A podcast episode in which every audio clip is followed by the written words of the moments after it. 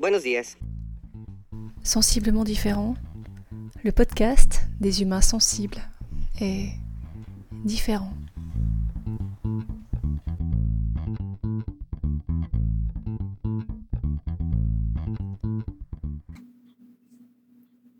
Que fais-tu lorsque l'entièreté de ta prog du jour part en live total?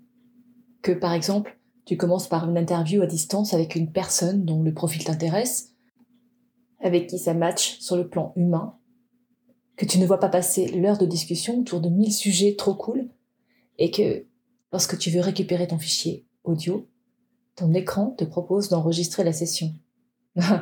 c'est ce que je viens de faire, non? Léger doute. Wow, c'est ce que je viens de faire, non? Alors, moyennement confiante, tu vas naturellement chercher tes fichiers générés par la session que tu viens d'enregistrer. Théoriquement. Rien. Nada. Bug technique, problème de connexion, plantage du site, même pas. J'ai pas sur enregistrer. Fuck. Salut. Épisode 34, un jour, un thème, un podcast. Aujourd'hui, je vais te parler Ikigai, cet outil génial inspiré d'une pratique japonaise. En fait, c'était le projet, mais non. Léger changement de plan. Du coup, je vais te parler d'un sujet que j'aborde dans quasi chaque séance de ma pratique. L'eau. Quel est ton rapport à l'eau? C'est quoi pour toi boire de l'eau? Quelle quantité? À quel moment? Quelle eau? Je te propose de changer ton regard sur ta consommation d'eau, celle que tu bois. Si le sujet t'intéresse, tu peux réécouter ce podcast 12 fois. Tu peux aussi me demander le récap sous forme PDF. De rien. C'est cadeau. Léa, cet épisode est pour toi. Je m'appelle Magalidé, je suis un humain, maman quatre fois, thérapeute en kinésiologie, enseignante pendant 20 ans dans tous les sens, chercheuse et amoureuse de la vie mi-punk, mi-poète. Je t'invite aujourd'hui à cheminer avec moi.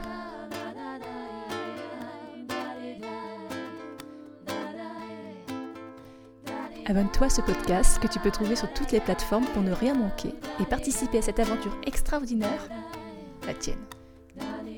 Tu peux choisir d'être simple auditeur ou de devenir acteur.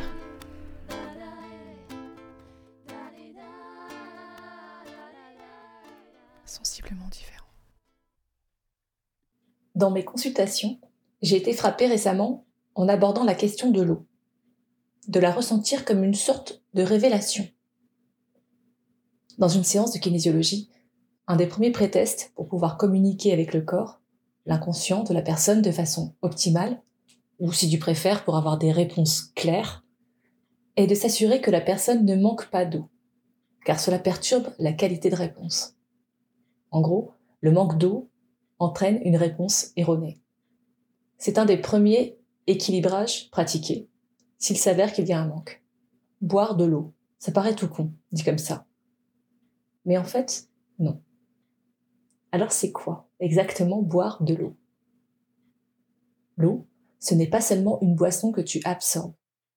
De l'eau avec une plante, une infusion, une tisane, du thé, ce n'est pas de l'eau de l'eau avec du citron, du gingembre ou n'importe quoi d'autre, ce n'est pas de l'eau. De l'eau gazeuse, ce n'est pas de l'eau. Tu me suis? Si je veux être plus précise, je devrais dire boire de l'eau pure. Tout ce qui n'est pas de l'eau pure est un aliment. J'entends par là que cela passe par la sphère digestive.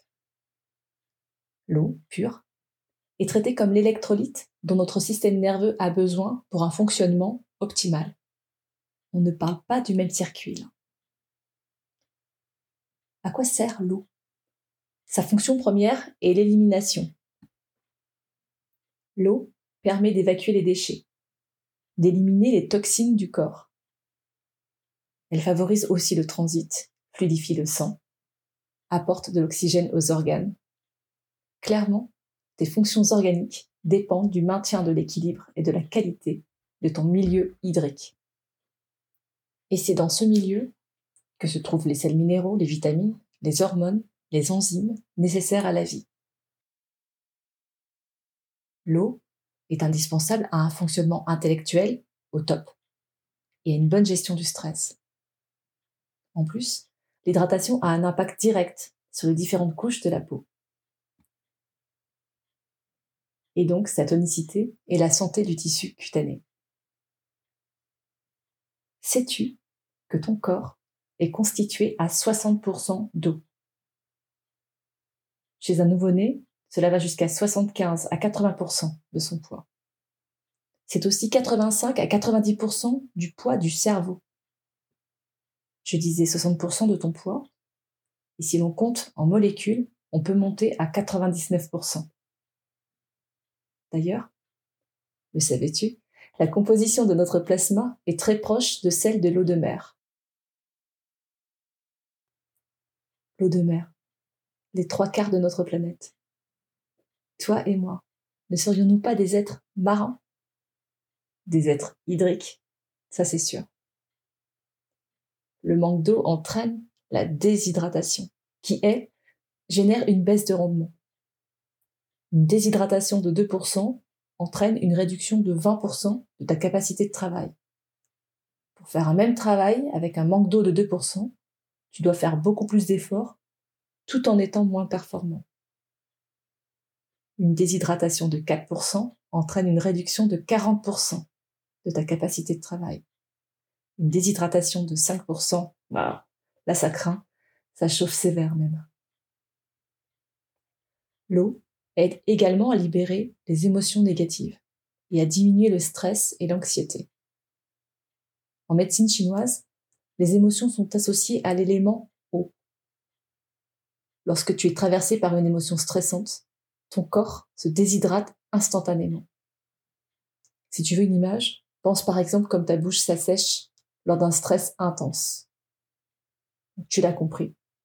Tout facteur de stress déshydrate ton corps.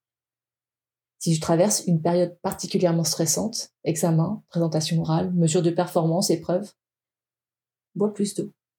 C'est simple. Au-delà de la sphère biochimique, neurologique ou émotionnelle, l'eau est à même de transmettre de l'information. La physique quantique, puis l'approche biocellulaire des dernières années apporte un nouveau regard sur la mémoire, et notamment la mémoire corporelle, définie comme mémoire cellulaire, car c'est la cellule, la grande gardienne de nos archives. L'eau joue alors le rôle de vecteur de transmission de l'information. Tu commences à la prendre au sérieux là. Dans ta vie de tous les jours, il est important d'apprendre à boire sans soif et en dehors des repas parce que la soif n'est ni le premier signe, ni le signe unique du besoin d'eau.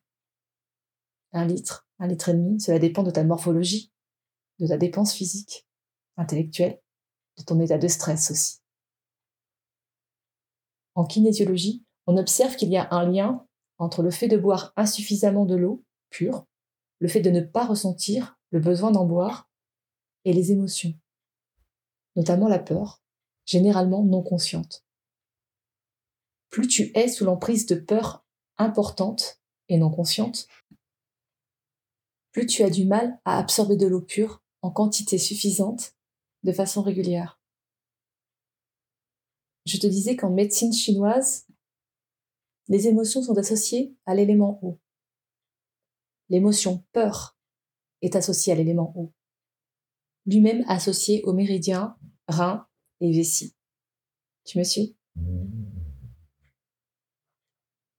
La fonction première de l'eau étant d'éliminer, ce n'est pas la peine de surcharger l'élimination avec des minéraux apportés par l'eau. Une eau donc la plus pure possible. Si tu achètes de l'eau en bouteille, regarde ce qu'on appelle le résidu à sec, qui doit être inférieur à 100 mg par litre.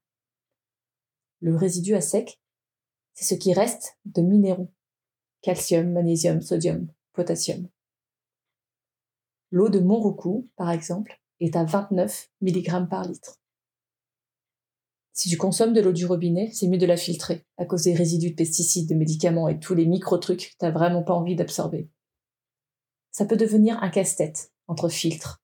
Mais qui filtre quoi exactement? Osmoseur, dynamiseur On reviendra sur ces questions dans un prochain épisode. Quant au pH, Tu peux le choisir compris entre 6 et 7, c'est-à-dire légèrement acide. Si tu n'as pas tout retenu, demande-moi le PDF sur le pouvoir de l'eau et accroche-le sur ton frigo ou à côté de ton lit pour ne pas oublier de boire de l'eau pure chaque jour. Si tu as aimé cet épisode, partage-le en me taguant. Tu peux aussi mettre 5 étoiles sur ta plateforme d'écoute préférée.